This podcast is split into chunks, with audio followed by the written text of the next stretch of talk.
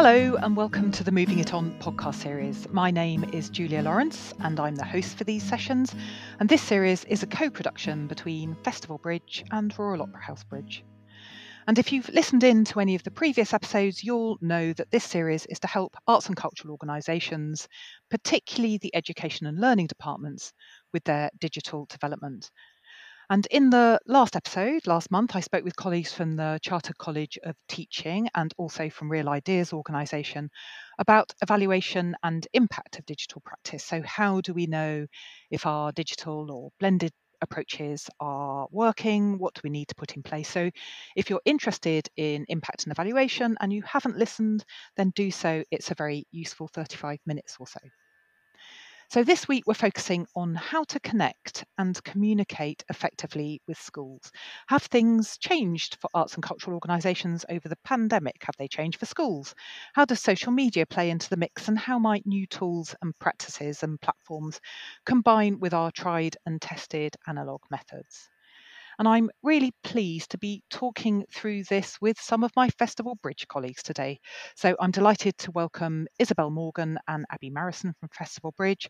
And we'll also hear from Zannie Fraser later on in the episode. So to start with, why don't you just tell us a little bit about what you do for Festival Bridge? And Abi, why don't you just tell us what Festival Bridge is first and then introduce yourself? Sure. So, the organisations you've just mentioned, Real Ideas Organis- Organisation and the Royal Opera House Bridge, we are all part of 10 bridges that uh, work nationally on behalf of Arts Council England. Our aim at every bridge, although we do it slightly differently, is to improve access and opportunities for all children and young people to experience quality arts and culture and creativity.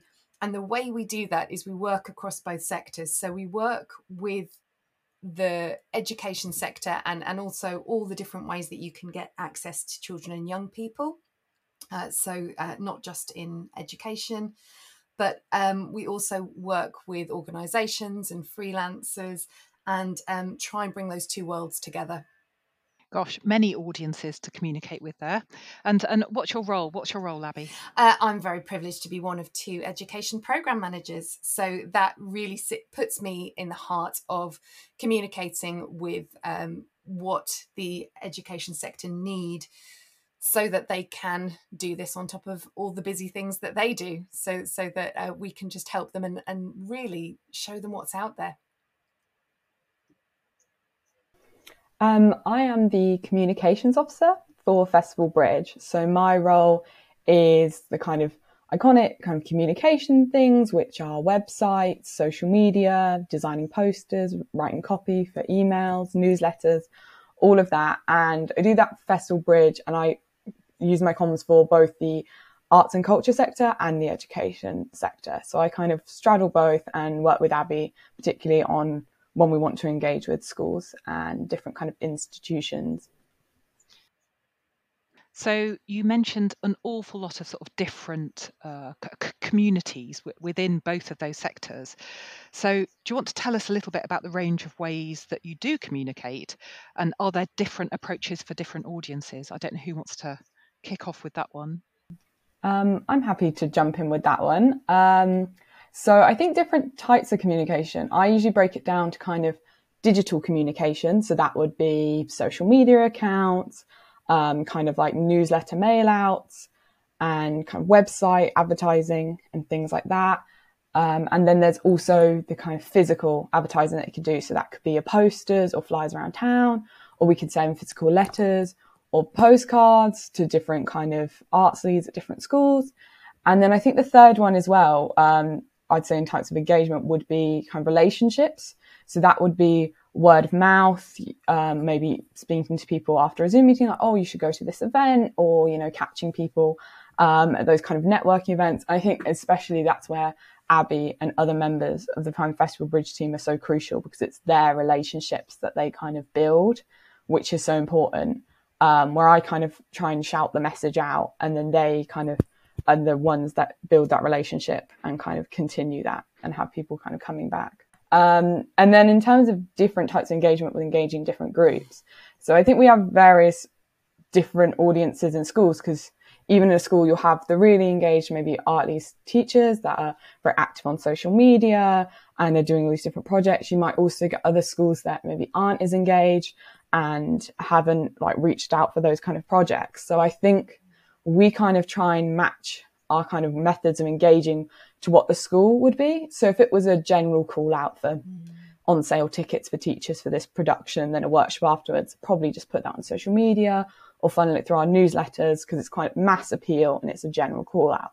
Whereas if we wanted to work specifically with a group of teachers in a specific area or in a specific kind of um, institution, then that would probably be a more in depth um, method of approach that would probably be more to do with relationships and maybe physical letters, as those people are hard, not easy to reach on the kind of main digital platforms. And as well, that would be, I would be kind of doing repeated kind of comms to that group because I think as well the kind of um, yeah. the effort level it is for let's say the customer or you know the school to engage means the more comms. If they're just sharing something or we tweeting it, then they can just throw that in their newsletter or something or blast it in an email to other teachers. But if it's a big project, you're going to have to really sell it. So you need to go quite a few times. Izzy is so right. One one size does not fit all, which is why we we do so much in so many different ways because the part of uh, my role and, and Jen Jen Langerskoff, who is the other education program manager, is is really learning about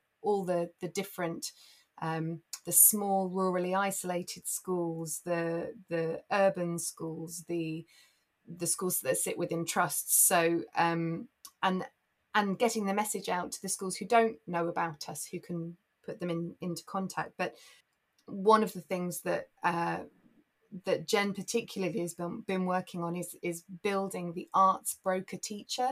Now that phrase itself might be familiar to uh, some of our listeners. It, it may not be, but there's um, some brilliant research done by Pat Thomson on arts rich schools and if you if you had a look into and we can add the the link in the the resources as well into what an arts rich school and an arts broker teacher looks like is we're trying to build those people within education settings themselves that know how to talk to the arts organizations to the the, the people who work outside of the education setting and and have that that rich link between the two.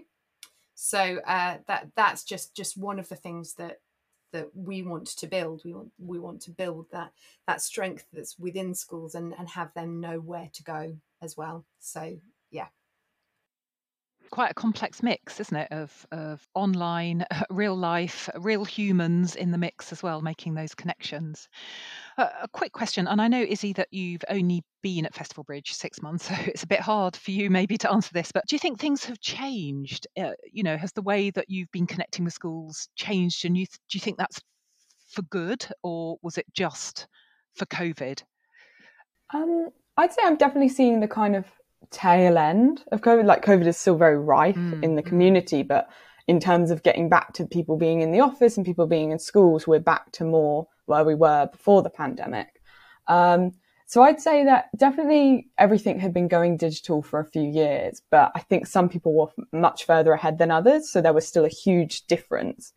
And I think something definitely me and Abi have noticed is teachers' flexibility has changed with digital because, you know, you can call them for 30 minutes on their lunch break over Zoom as opposed to you going into the school and trying to get a visitor pass. And it's a lot more easy to have that kind of contact and you do feel a bit closer.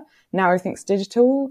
Um, however, one of, I think one of the things that has actually been a surprise that I've noticed recently in the last few months is the digital fatigue people are getting, which is that kind of everything was digital for so long. Now we can go back outside and everything's, people are getting back to that.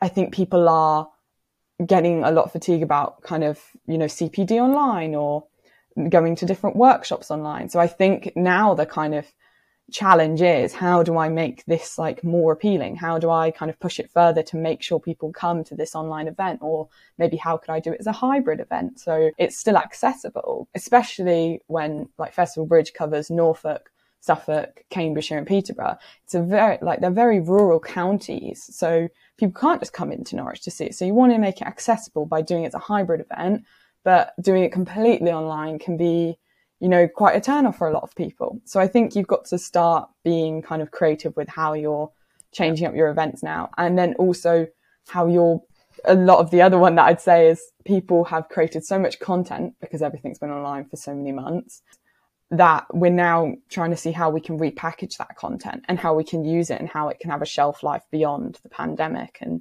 you know, re putting it out there so people engage with it again. And that's a big part of comms of like trying to repackage it and get people to interact again. And I think what it's reminded me of is that uh, just just like uh, young people, we've all got our own learning styles and communication styles. So where one teacher might feel really comfortable being on Twitter all the time and and, and up to date with what's on social media, another might be really hot on their emails.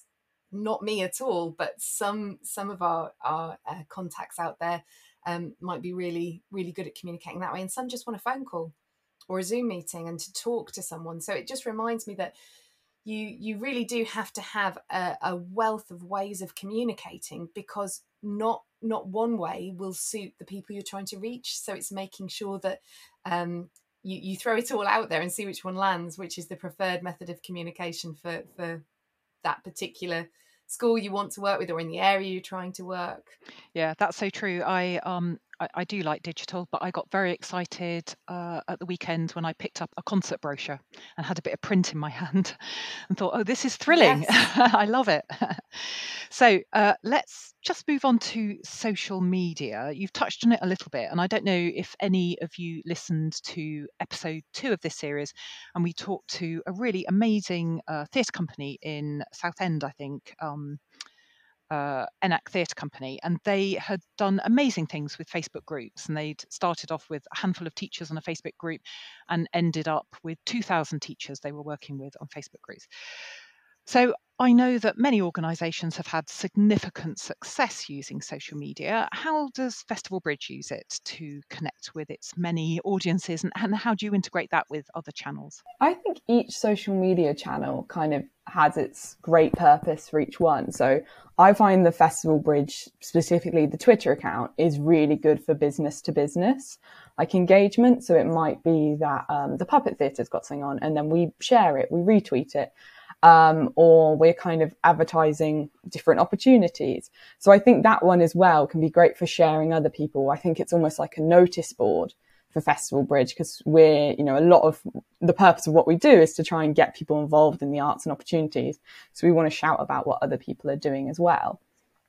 Um, so I think that works especially across the um, kind of cultural sector and then as well with the kind of education sector trying to share what the schools have been doing and their opportunities and sharing it because we're followed by both. We can kind of share exciting opportunities for both whether that's cpd for teachers or like theatre shows. We get to work with both. And then i'd say facebook is particularly good as well for kind of community groups.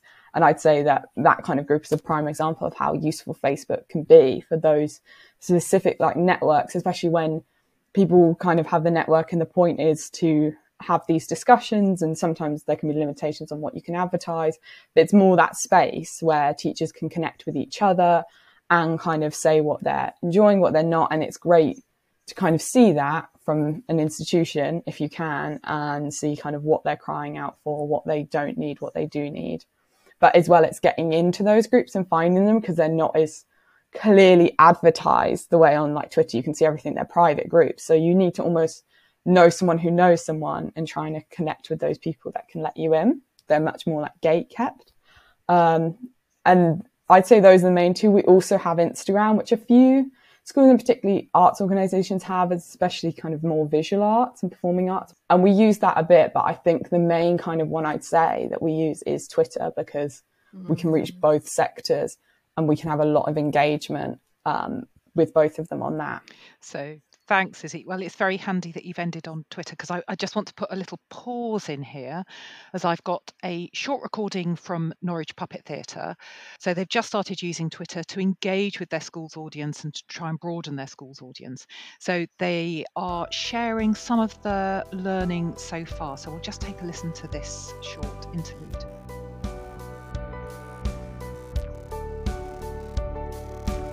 Hi, I'm Zannie from Norwich Puppet Theatre. Norwich Puppet Theatre is quite special because there are only, in fact, about three puppet theatres in the whole of the UK.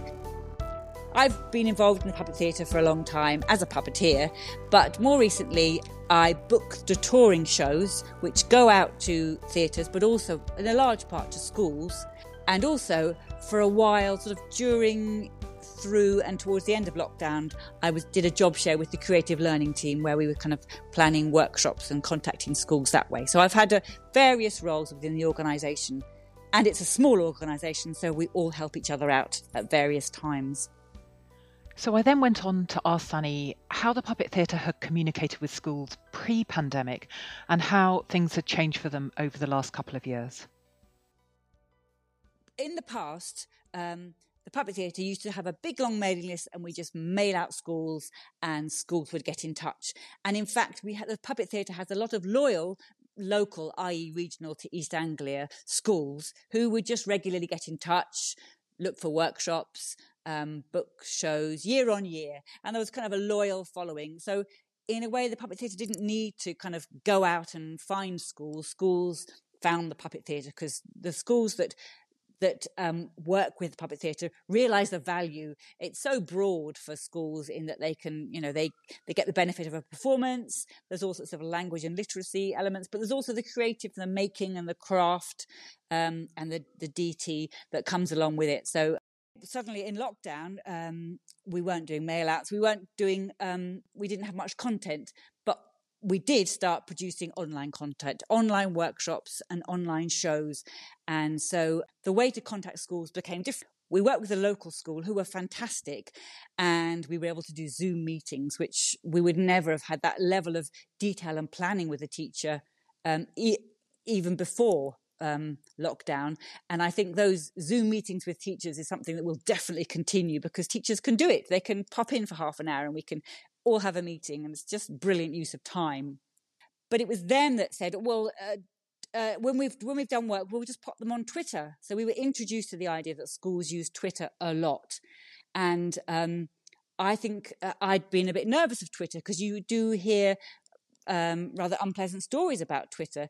But in fact, for schools, it's this very safe space that, that schools share their work, share um, what the pupils are doing, and communicate with each other brilliantly. So we put stuff out to this school because it was a trial, and then the school would just pop images and comments onto social media and then um, we could like them but we'd also share them and it meant that other schools other arts organizations could see what we were doing. So it was a really quick way of, rather than us having to tell everybody individually, it's a wonderful, it's just like opening the windows and going, look what we're doing. And and it was quite joyous that, that they would just go, oh, we've had a great afternoon making puppets. But it also meant that kids who were at home sent in little videos or photographs. So it brought in the kids who, when the kids were at home, it, we brought us all together in, in one place. So um, it was rather wonderful.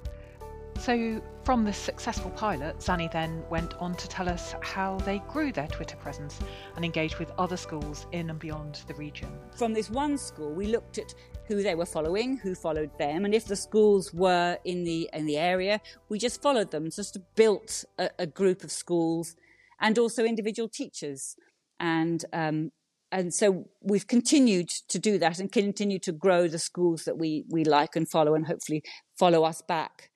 And although schools are now getting in touch directly, i.e., just emailing us in the way they have before, we are still using Twitter to contact schools because mailing schools is difficult. You know, schools don't like bulk emails and all the emails bounce back. So uh, we just do a series of tweets if we've got an event coming up that we think schools will be interested in. And also, we've learned that there are particular, like Monday evening, there's SLT chat, and then I often do like a Sunday evening, or I try and target uh, lunch times when teachers might be sitting down for half an hour, you never know. And the very first time I did it, I got an email back within half an hour. It was so gratifying. I thought somebody's reading these tweets contacting schools is always tricky. There's lots of different ways, but it is another way. And the fact that this school responded, I thought, well, that means that teachers do, they do look and it's an easy thing they can glance at while they're having their lunch or, you know, and hopefully share with each other. So we're going to definitely keep going with that. And I think it is a, sort of thing you have to keep going and you can't sort of stop and start because uh, you get lost, get lost in the mix. I mean, I suppose the other thing that's tricky for us is that with schools work, we tend to work within our region, which is Norfolk and Suffolk. But um, Twitter, obviously, which is the whole world. So it's finding ways of just narrowing the focus and just calling out to uh, schools in our region. Something that we're still working on. I suppose it all depends on on who you follow. There's no point us following schools in Scotland because we're never going to get there. Partly because of costs, we can't. It doesn't work. So um, those are things that um, we're still working on. And finally, I asked about future plans for the learning team in terms of both digital and blended work. We are going, uh, hopefully, in the autumn out to libraries in the Cambridgeshire region because we've pitched them a blended learning offer, which was a kind of a new thing that we've planned in lockdown, uh, whereby um, we can send out a film of a theatre show uh, with maybe a live workshop. So that'll be really interesting. But they picked up on that, so that's obviously something that's interesting and something that people are still people are still interested um, in the mix in the mixture of um, online because things are still so uncertain. And I think it's all a positive thing that you know it's just added added extra. So I don't think that'll go away. I think every live show will have a recorded element to it, and um, and obviously the online channels of communication are really valuable.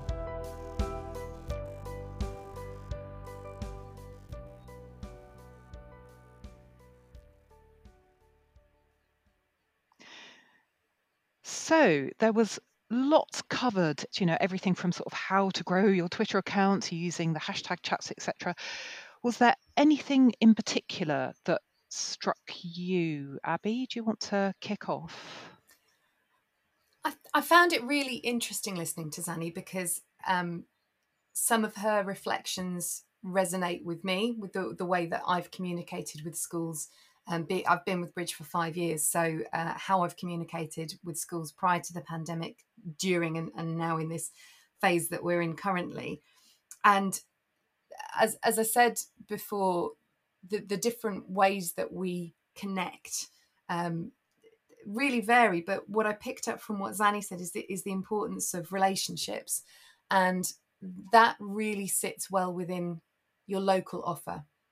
So whilst you can use Twitter and and the hash the edu uh, hashtag that that Zannie was talking about to to put something out broader and wider, it's really good to start connecting and developing those relationships with the school round the corner, with the the youth group that is on your doorstep, and and just building a profile really where you are and and making sure that it, it's affecting the community and it's it's got that deeper purpose. So I, I i really picked that up from from what zannie was saying. Yeah i thought it was really interesting to get all of her kind of insights and i think it's really useful as well for someone who's starting out to grow kind of take those steps on to kind of getting onto those kind of social media and trying to build that community and I think her advice about finding kind of like-minded um, accounts and seeing who they follow was a really useful tip to kind of start building that community. And I'd say as well that um, a really good piece of advice would be to interact as well with those groups, to like what they like, share what they're doing, and to kind of build that community online because then they're more likely to share what you're doing. And I think as well, when you're doing it on a local scale like that, it's really useful because you build strong connections with people nearby you um, which is really useful for when you actually want, you know, people to get involved with the productions or you want people to come in and get tickets, then just trying to build it across the whole of the country where it might not result in kind of more projects. It might be good engagement for your kind of following numbers, but it might not result to, you know, people attending workshops, people attending productions. Thank you for that. Lots struck me from what you said, Abi, about sort of starting with your local school. That's exactly what they did. You know, they just worked with one school to build up their Twitter account and poked around in their Twitter account to see who they were following. The thing about hashtag chats, I'll put some more information into the show notes, but educators who use Twitter are pretty active on the hashtag EduChat. So the big ones uh, that Zannie mentioned is um, SLT Chat on a Monday at eight o'clock. There's UK Ed Chat on a Thursday at eight o'clock. Primary Rocks, I think, is a Monday at seven. So they they're all themed. um, mostly chosen by the Twitter community. But I think the good thing is, you know, you don't have to be active in the chat, but just listening in to see what teachers are talking about or head teachers are talking about, because you can frame your program in that context. Um, and uh, it's probably not good etiquette to chuck in a tweet during the chat, but you can use the hashtag at any time except those chat times, and you can sort of open up your your um, your Twitter account to many more educators. So it's a good tip from Zannie. So just moving on, uh, Izzy, I think, onto how you're measuring the success of your approaches, analog or digital approaches. So how do you know if it's working other than sort of selling tickets and bottoms on seats, etc.? Um, so I'd say I kind of break down um, our different kind of approaches or campaigns into kind of the ad hoc stuff that we do, you know, a couple of sessions that we retweet and things like that, and our kind of bread and butter. So that would be looking at things like the social media following going up. Are we getting strong engagement with um, a few of the different posts, like lots of retweets on them in the last week? Um, are we getting kind of more people signing up for our monthly newsletters? Are we getting website visits? So people watching the videos on the websites. So say all of that is that kind of general analytics that kind of goes on continually. And you can kind of observe that by, you know, checking numbers, making sure everything's going up. And that's quite a like comms team thing to do. But then I think for anything outside of that, I'd see it more as a campaign. So then I'd measure that by the aims of the campaign and then build the kind of comms around that. So it might be, as you say, I want to sell 100 tickets for one of our Nature Creatives um, like CPD workshop sessions. So the approach would be it's kind of open to a lot of teachers. So yes, we can put it on social media, but we can also kind of start putting it in newsletters and putting a fuss on that. People that we know that particularly benefit from it, we can kind of email them and see if they would be interested in it. So that would be lots of different avenues.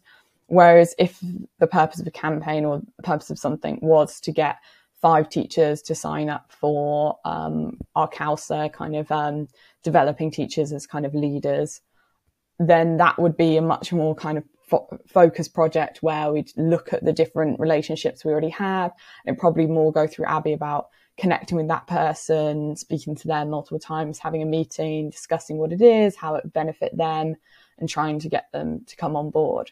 So I think depending on the audience you want and the purpose, you need to build your campaign around that. And it's that classic, not every, like every campaign will be slightly different, but depending on numbers and the types of people you want to reach, you can kind of start to filter that. And also you'll try things on some campaigns and you'll be like, oh, well, that didn't work at all. You might ask people, you know, how did you find it? And when we do a survey, we might say, how did you find out about this? And if no one found out about it through the newsletter, I'll be like, oh, well, that was some pointless advertising. So I won't put it in the newsletter next time. I'll put it more on um, direct emails because that's where we got more people. Um, so I think you'll always experiment when it comes to the comms and people change. And as we see, the times change. So you're always adapting it, but like you can always kind of try and look at the end in that evaluation. And I think Bridge particularly, um, the different kind of program managers do evaluation at the end of each project and kind of look into the comms side of it as well. Yeah, good advice. And uh, always learning from mistakes is really useful. Abi, I've got a question for you. So you've talked quite a lot about the importance of connection and and partnership, particularly you know with teachers. So how how do you do that? How do you foster that? And how does digital? How could digital help in the mix with that? Okay, that's a really great question. Um, so the way I do that, or the way I have done that, um, is by building different networks. So uh, it might be that I have worked with a trust, and uh, sometimes you, you your in, initial communication is going in completely cold. So that that's the hardest thing. So sometimes it's it's better to uh, have a connection with one school and they introduce you to another school and then you have a ripple effect. So so once you've made a communication or you've worked with one particular setting it can then open doors to others. Um, i was thinking about something that, that izzy said earlier about twitter being business to business and um, speaking for myself and and knowing the teachers that i work with everyone's time poor. So I know that once I've established connections with with schools, that if I hear about a really great offer from an organisation, it can go in the newsletter that Izzy does. It can go on Twitter, so it can it can just go out there. But also, um, I tend to filter it through a little bit and think, well, which school do I know is going to be interested in this specific thing? And I'll send out about five emails just to those schools thinking, I know that you're working on this particular art form, or I know that you've got an interest in this. Um, and, and I'm really privileged. I, I work on the Arts Council's Artsmark Award. So I know um, the kind of things that schools are hoping to develop and the the needs they've got, the the catchment that they serve. So it does give me that little bit more intel on they're going to be looking for these kind of offers. So uh, that that's something that not everyone's privileged enough to have, but it does help me in trying to connect schools to to things that I know are really good quality and a really good offer.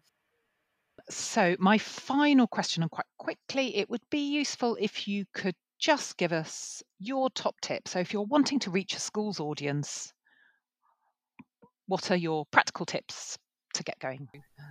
Izzy.